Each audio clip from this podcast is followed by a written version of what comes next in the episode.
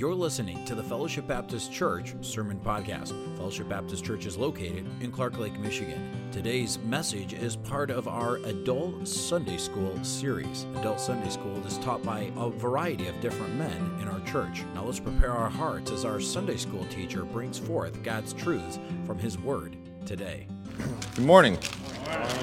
Turn, if you would, to Colossians chapter 3. Pick up where we left off last week. Continuation, Colossians chapter 3.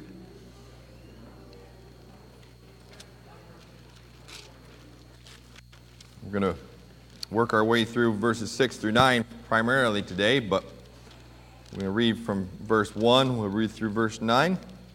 I'll just read that to start. Colossians chapter 3, verse 1 says, if ye, be then, if ye then be risen with Christ, seek those things which are above where Christ sitteth on the right hand of God. Set your affection on things above, not on things on the earth. For ye are dead, and your life is hid with Christ in God. When Christ, who is our life, shall appear, then shall ye also appear with him in glory. Mortify therefore your members which are upon the earth fornication, uncleanness, inordinate affection, evil concupiscence, covetousness, and covetousness, which is idolatry. For which things' sake the wrath of God cometh on the children of disobedience in the which ye also walked sometime when ye lived in them. But now ye also put off all these anger, wrath, malice, blasphemy, filthy communication out of your mouth. Lie not one to another, seeing that ye have put off the old man with his deeds. Let's pray. Heavenly Father, Lord, do thank you for this time that we can look in your word, and I pray that you would just speak to us from your word this morning, Lord, that we would receive from you that which we need. Lord, that you would Help me to present the word as you would have it presented, Lord, that it would be only of you and not of me, Lord, and that you would be glorified in all that is said and done this morning. And in Jesus' name I pray, amen. amen. Just by way of a short review, just to kind of give us a groundwork for where we've been um, last week and then moving on into this week. Last week we talked about the primary goal as, as stated here in verse 1 of Colossians chapter 3 if ye then be risen with Christ, seek those things which are above, where Christ sitteth on the right hand of God. In order for us to truly walk the Christian life as we should, we need to have our affection set on the things above. And primarily it says where Christ sits on the right hand of the throne of God, right hand of God. This is where our affections need to be placed. Our affection needs to be on heaven, not on this earth. We discussed that our minds should be like minded with the Lord. That's setting our affection, having our minds directly in tune with the mind of the Lord in order to have our affections properly focused on heavenly exercises, not on our earthly activities and the things of this world that can draw us away. We also talked about how if we truly set our affections on those things that God desires us to, we need to become mortified or mortify those things that are these fleshly elements that we have been saved from. Our old man has been crucified with Christ. We're dead to these things, but why should we still partake in them? We need to mortify our members daily, not just one time. We need to be killing these works of the flesh daily, dying to these sins that so easily beset us and that we see running rampant in our world today, we need to become mortified or dead to these. And in Colossians chapter 3, it spells out these things fornication, uncleanness, inordinate affection or sodomy, evil concupiscence, that reprobation that we see taking place in our land, covetousness. All these things, as it spells out here in verse 6, it says, or in verse 5, which is idolatry. It ends that, that verse, which is idolatry. And I don't believe it specifically was talking about the covetousness. It was referencing all these things because the fornication, the uncleanness, this inordinate affection, this evil concupiscence, this covetousness, that really is worshiping ourselves as God, saying we know that we want to satisfy ourselves as God. We are taking this pleasure and we are worshiping the pleasure that these sinful things brings to us rather than worshiping God in His image and how He desires to be worshiped in that holiness that He has called us to live out in our Christian life. And you can see in America today how our God really has become, as Americans, these things, these, these works of the flesh, this pleasing of our flesh, has become the God that we worship in America.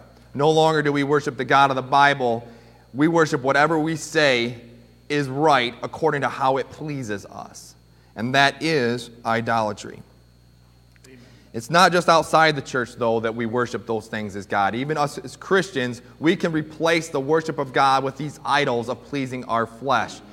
Maybe through these aspects that we've, we've talked about as far as the, the real open sinful acts. But as we move on into this passage, we see that there's other things that maybe we as Christians are more affected by that we kind of brush off and say, well, that's not a big deal. That's just how I am but yet we are supposed to move on from those things as well. Now, we didn't cover this in, in too much detail, but in verse 6 it says, Because of these things that we have mentioned, for which things' sake the wrath of God cometh on the children of disobedience. The wrath of God comes on the children of disobedience, those who give themselves over to these things in complete rejection of the Lord. They're going to experience the wrath of God in their life. It would ultimately apply to the unbelieving, those who've completely rejected the Lord Jesus. But I believe as, as believers, when we engage in these acts, we can experience some of the judgment of God upon our life, and we will experience it. God can't let sin go unpunished. Even in the life of the believers, we may be saved from the ultimate wrath, but we're not saved from God's discipline and punishment in order to bring us in line with where He would have us to be, especially when we set our affections on the things of this earth and not on things above. We start worshiping the things of earth as opposed to the things that are in heaven, as opposed to God sitting on His throne. We, we start worshiping the things that bring us pleasure. The wrath of God will be poured out. And when the wrath of God is poured out, it's a consuming fire. It's a consuming fire on this earth, and it's going to last for some people for all eternity. They're going to spend eternity separated from God in the lake of fire. And we don't want to see anybody go down that route, and yet we are seeing people go down there by the millions every day, following that path that leads to the wrath of God being poured out on this land. God cannot allow sin to go unpunished, especially when the knowledge of what is right is before the eyes of those who are disobedient. In Acts 17:30 it says, "In the times of this ignorance God winked at but now commandeth all men everywhere to repent. You know, these sins that are so prevalent, pervasive, and they're really becoming the religion of our country because we've rejected God, we've rejected the worship of God, we've rejected going to church as a nation, and, and the statistics point to that. These are the things that bring destruction to those who walk in them. But we as believers, we have escaped the wrath of God by trusting Jesus as our Savior. When we put our faith and trust in Jesus, we've escaped that eternal wrath, but we need to walk in obedience. We need to walk in obedience. It says in verse 7, in which he also walked in some times when you lived in them. You know, we don't have to walk in these things anymore as believers. We don't have to put on these things that are so damaging and that brings the wrath of God upon us. So why do we continue to do it? Why do we see it so prevalent in the church? It's because we go back to verse 1 and 2. We don't have our affections set on things above as we should. I'm just going to quickly here read the beginning of Jonathan Edwards' sermon, Sinners in the Hands of an Angry God. You know, in this sermon that's so prominently focused in, in the revival of the Great Awakening here in America, he listed 10 things that were 10 considerations for the wicked men who had rejected Christ. And we're just going to read the first one quickly. You know, as he, as he began his sermon, he said, There's nothing that keeps wicked men at any one moment out of hell but the mere pleasure of God. And that is true. There's not one thing that keeps us in that, in that distance between life and death, but God's pleasure. It's only because of God's pleasure that we are allowed to, uh, to live. We've said, we see, you know, you know, sometimes we'll say people died in a freak accident. Was that a freak accident? No, we all could die of freak accidents at any moment. It's only because of the grace and mercy of God that keeps us from spending eternity either with Him or in hell. But the mere pleasure of God is the only thing that keeps any moment one person out of hell. By the mere pleasure of God, I mean his sovereign pleasure, his arbitrary will, restrained by no obligation, hindered by no manner of difficulty, any more than if nothing else but God's mere will had, in the least degree or in any respect whatsoever, any hand in the preservation of wicked men one moment. The truth of this observation may appear by the following consideration, and this is the first consideration that he gave in this sermon. There is no want of power in God to cast wicked men into hell at any moment. Men's hands cannot be strong when God rises up. The strongest have no power to resist him, nor can any deliver out of his hands. He is not only able to cast wicked men into hell, but he can most easily do it. Sometimes an earthly prince meets with a great deal of difficulty in subduing a rebel who has found means to fortify himself and has made himself strong by the numbers of his followers. But it is not so with God. there is no fortress that is any defense from the power of God. Though hand join in hand and the vast multitudes of God's enemies combine and associate themselves, they are easily broken in pieces. They are as great heaps of light chaff before the whirlwind, or large quantities of dry stubble before devouring flames. We find it easy to tread on and crush a worm that we see crawling on the earth. So it is easy for us to cut or singe a saner thread that anything hangs by. Thus easy is it for God, when He pleases, to cast His enemies down to hell. What are we that we should think to stand before Him, before Him, at whose rebuke the earth trembles, and before whom the rocks are thrown down?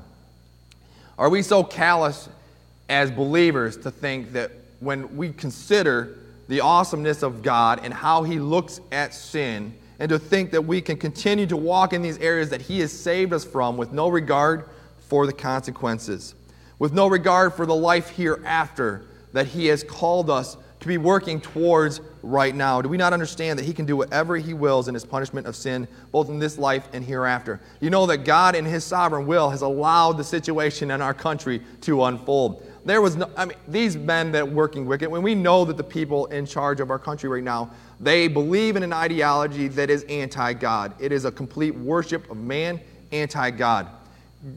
God is allowing that for his purposes because, as Jonathan Edwards stated so clearly, God at any moment could cast these wicked men down to hell at any time. They only hang by a thread that he allows them to hang by. And for us to get concerned about these men and think that they, you know, it's out of control, obviously we should have concern. Obviously we should be doing what we can to, to change it, to shed the light of the gospel to this world. But it's not out of the control of God. God's arm has not whacked weak just because we know how to use smartphones.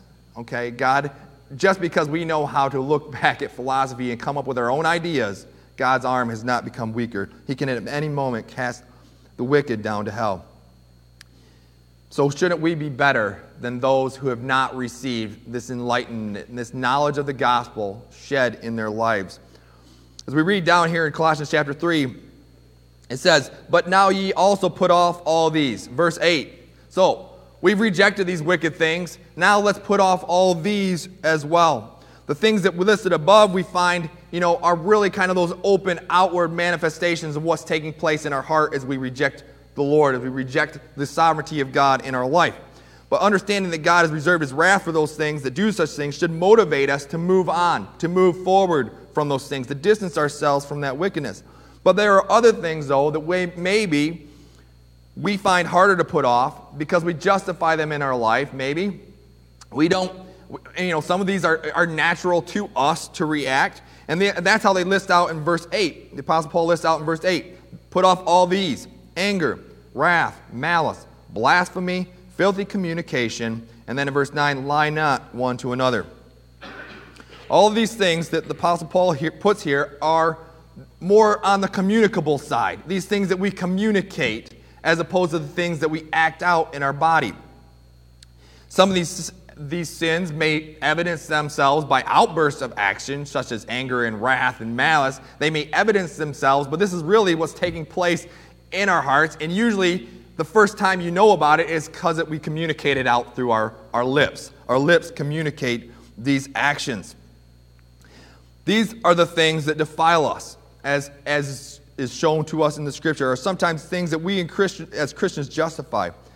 The Luke 6:45 says, "A good man out of the good treasure of his heart bringeth forth that which is good, and an evil man out of the evil treasure of his heart bringeth forth that which is evil. For the abundance of the heart his mouth speaketh." So when we communicate these sins as listed down here in verse, verses 8 and 9, this is what is coming from our heart that we have dwelled on. These are these deep rooted areas that we have not given our affection and set our affection on the things above as we should. So, if our hearts contain an abundance of good things, as God desires us to have, the communication from our hearts toward others will be good. This is the way it should be. We have put off the old man. It is dead, never to be resurrected, but our flesh is still affected by the situations around us. And how many times are we affected by these situations?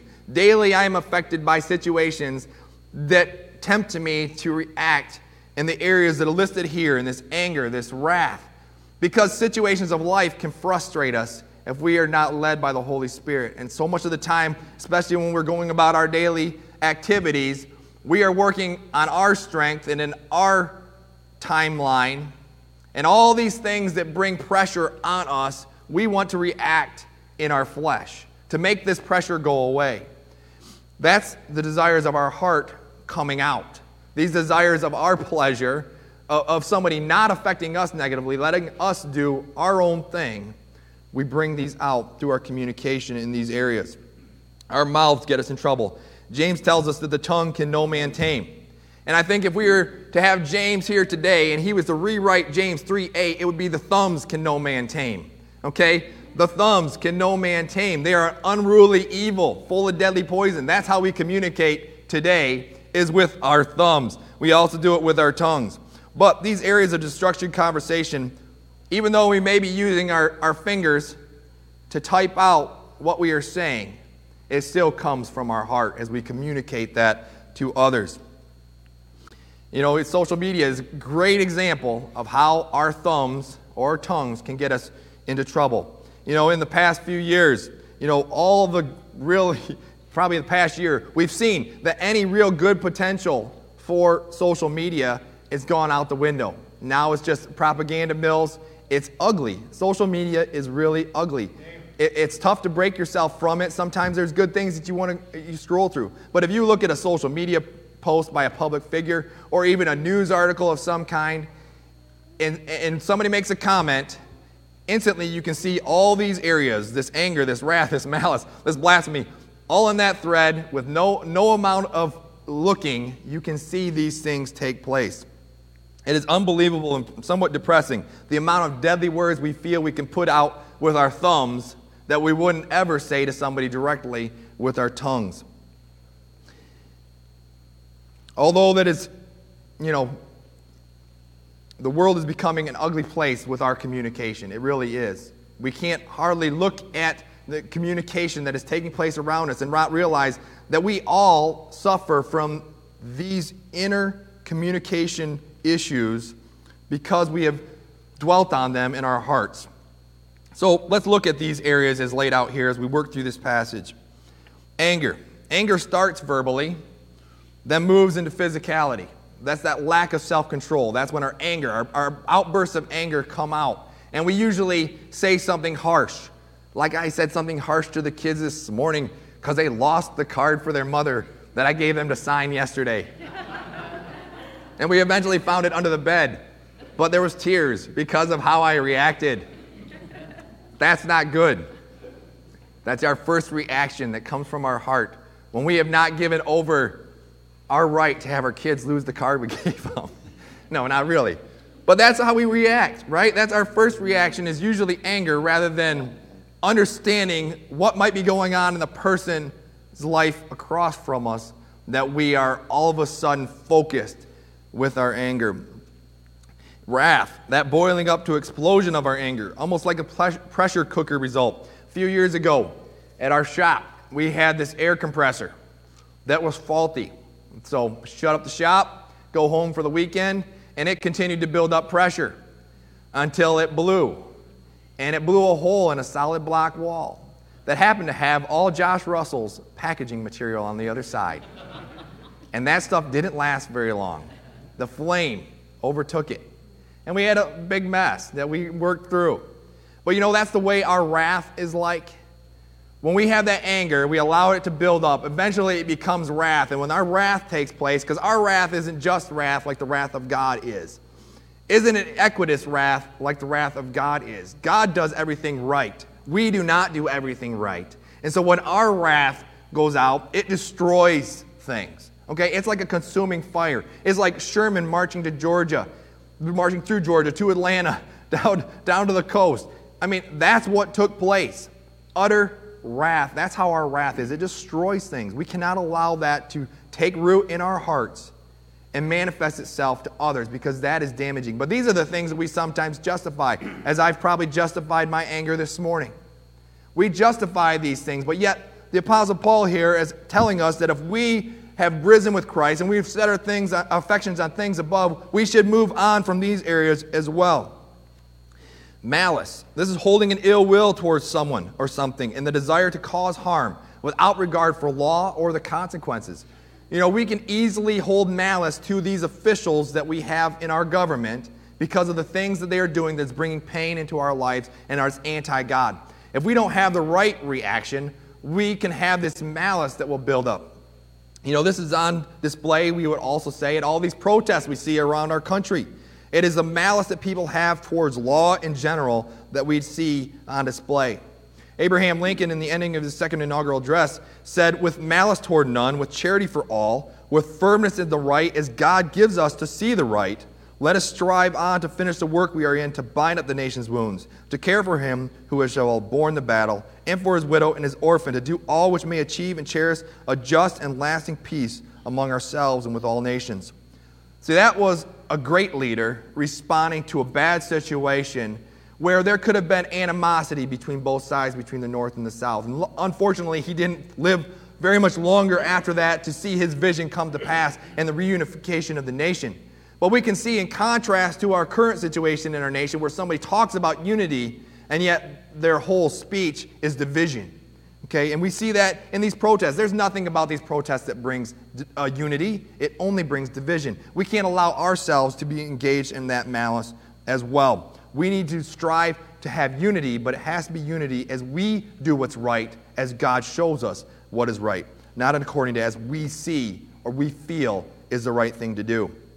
Filthy communication, that dirty, obscene speech. In the context of the verse, is probably not referring to the dirty jokes that we often tell, but this is what we say to others to demean them, to show some level of superiority in our own lives. And isn't that easy for us to do?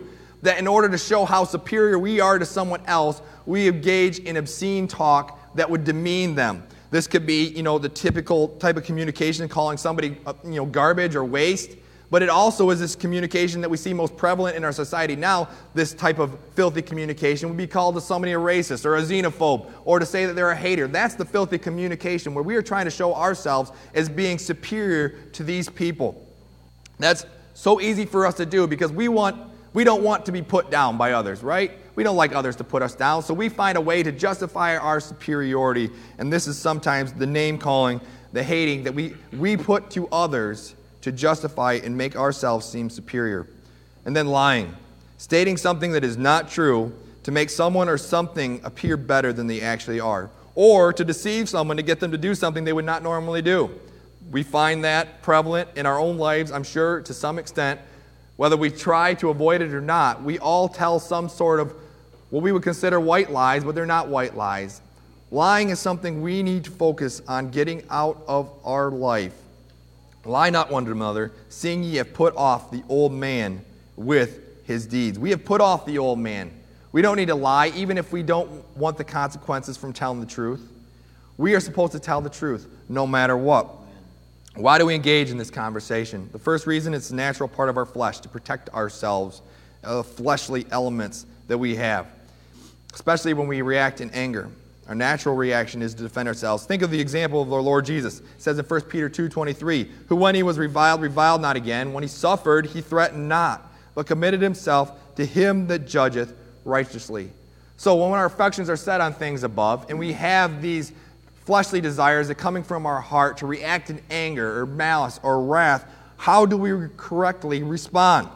The correct response, if we want to have the correct response in this situation, we have to commit our position, our status, our reputation, our good name to God and allow Him to judge us righteously. When we try to take the judgment into our own hands, we react in these areas. When we allow God to do it, we leave it in God's hands, our name and our reputation, and any sort of pain and punishment people may bring into our lives, and we allow God to judge us, we leave our judgment open to God, then we can correctly respond. So, why do we get involved in this filthy communication. If we know God judges us righteously, if we've turned ourselves over to God, knowing that His judgment is the right judgment, that whatever men may think of us is not the true judgment, as long as we are focused and our affections are set on the Lord and on serving Him.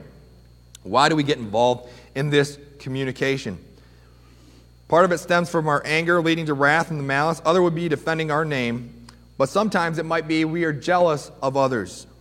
And we think that by demeaning them with our words, we can lift up ourselves. This goes back to even that covetousness that we have. We become covetous of others. We become jealous of others. You know, I think of, you know, the bullying that takes place in schools. And this is really how it is. Usually it's the biggest kid who doesn't get the best grades that picks on the littlest kids they consider to be the smarty pants, right? See that happen a lot. But that moves on into the workplace. It's the same thing as you grow older, it doesn't change. Bullying still takes place. We try to demean others because we're jealous of something they have, or their situation, or the way they were raised. This communication may appear harmless sometimes. Sometimes we joke about it, we kid about it, and it may appear harmless. But even the one that, pretend, that receives this communication may pretend that it's a joke as well. But our words cut deep, and they last. And they, they eventually well up and become these same things this anger, this wrath, this malice in the life of the person who's been hurt. And it's so easy for us to go down that path. Matthew 5 22. But I say unto you that whosoever is angry with his brother without a cause shall be in danger of the judgment. And whosoever shall say to his brother, Raca, shall be in danger of the council. But whosoever shall say, Thou fool, shall be in danger of hellfire. God does have serious consequences for this demeaning communication, for these, these words of death that we communicate either with our tongues or with our thumbs. You know, God has consequences for this communication. He says it's almost like you know, we should be danger of hellfire for saying these things to others. You know, we've on to lying, something that you know we probably do to some extent. Probably all heard the, the joke or the question, how do you tell if a politician is lying, right? If their lips are moving, right?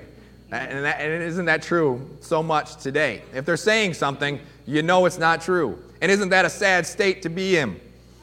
that we believe that if we hear a politician talking, we ultimately assume they're not telling the truth.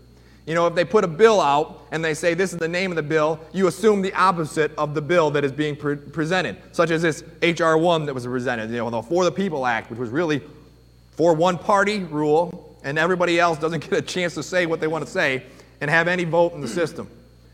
You know, that, that's the way we are in, in our world right now, and it's a sad state. We can see the lies that are being spread about the police and law enforcement, okay? We can see the lies being spread about people based on their skin color. It's a sad day when we are basing everybody's in a group, you know, whole makeup of their whole personality based on the color of their skin. You know, we should be moving on from that, and yet we are moving back. We are regressing. We are not progressing, we are regressing. The people that call themselves progressives are regressives. They're regressing us into these past things that we should be moving on from but yet we have lost the light of the gospel in our nation, which is why we are regressing. That is why lying is so damaging. It causes confusion, it destroys confidence, and it violates the basic policy of communication given to us by God. John 17, 17, Jesus' prayer to God for us was sanctify them through thy truth. Thy word is truth. The only way we can be sanctified through the word of God is because it is true. The word of God is truth. That's what sanctifies us. His word is truth. When we get apart from that, we lose our groundwork for truth. We lose our foundation of truth. In order to live a sanctified life, it must be a life of truth. The one who authored communication, who spoke the world into existence, the one who divided the languages at the Tower of Babel, the one who wants to hear our prayers and our voices lifted in song to him, requires truth to be an inherent part of our lips, just as it is from his lips. Paul, in addressing Titus, outlines that in order for us to live out godliness, it must be done in truth, according as God fulfills his promises to us, because God cannot lie. Titus 1 1 through 2 says, Paul, a servant of God and apostle of Jesus Christ, according to the faith of God's elect and the acknowledge, acknowledging of the truth, which is after godliness, and hope of eternal life, which God that cannot lie promised before the world began. You know, God promised us eternal life before the world began. Before the world began, God promised there was a hope of eternal life given to all mankind before He ever created them. And God cannot lie. What would our confidence be in our salvation if God was known to be a trickster like the mythical Loki? Okay, if, if he was to be like that Norse god Loki who was always playing tricks on people, what if that was our God? What if that was our God? Would we have any confidence in the scriptures? Will we have any confidence that our eternal home is secure for us? That is why it's important for us to communicate truth as well in our lives. If we don't communicate truth to our families, how can they believe what we say? If we don't communicate truth at work, how can our boss believe what we say? If we can't communicate truth to others, is there anything that they can trust that we would say that if we wanted to show them the gospel afterwards, after they've caught us in a bull faced lie, how can we share the gospel with them? That's why it's important for us to communicate truth. Do we excuse the same untrustworthiness to others, or do we have to constantly apologize for not doing what we said we would do? Do we intentionally lie in order to build up ourselves, or to avoid trouble, or to bring others, you know, to the position we want them to be so we can manipulate them? Is that the way we use our words that God has given to us? It shouldn't be. Let's use words of edification, not of words of corruption. Ephesians 4:29 says, "Let no corrupt communication proceed out of your mouth, but that which is good to the use of edifying, that it may minister grace unto the hearers." The whole purpose of our speech is to minister grace unto our hearers. This filthy communication, this anger, this wrath, this malice, that doesn't communicate grace. That communicates death. It doesn't communicate grace, it communicates harsh judgment with no respect for the facts. We need to avoid that sort of communication. If we want to move on, and acknowledge that we have risen with Christ. We are setting our affections on things above. We need to move on from this communication so easily affects us. Paul said in verse 8, But now ye also put off all these. Have we put off all these things below? Yes, the ones above, maybe we, we've got to that point where those don't affect us anymore. But have we put off all these, these communicable sins that affect us so easily. Remember, it starts with setting our affections on things above. And as we mentioned last week, and I'll just run through the 10 things I mentioned last week, our affections set on things above. First, our Savior, the Lord Jesus Christ. That's who sits in the throne room of God.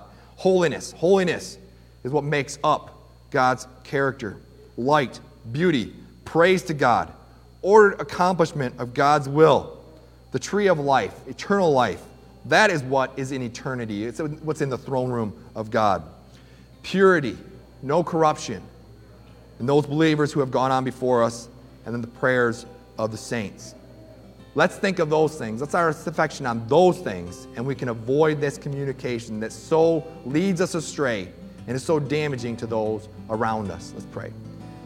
You have been listening to the Fellowship Baptist Church Sermon Podcast. We hope this message was a blessing and encouragement to you. If you would like more messages, visit our website at fbcclarklake.org, where all of our messages can be downloaded for free. Also, you can subscribe to the Fellowship Baptist Church Sermon Podcast on iTunes, Google Play, or SoundCloud. All of our messages are available for free. If you want to keep up to date on what's going on at Fellowship, follow us on Facebook, Twitter, or Instagram, where you can see what's happening at Fellowship Baptist Church. If you'd like to visit us, Fellowship Baptist Church is located at 3200 Reed Road, Clark Lake, Michigan. Thank you so much for listening, and we hope to see you back here again next time.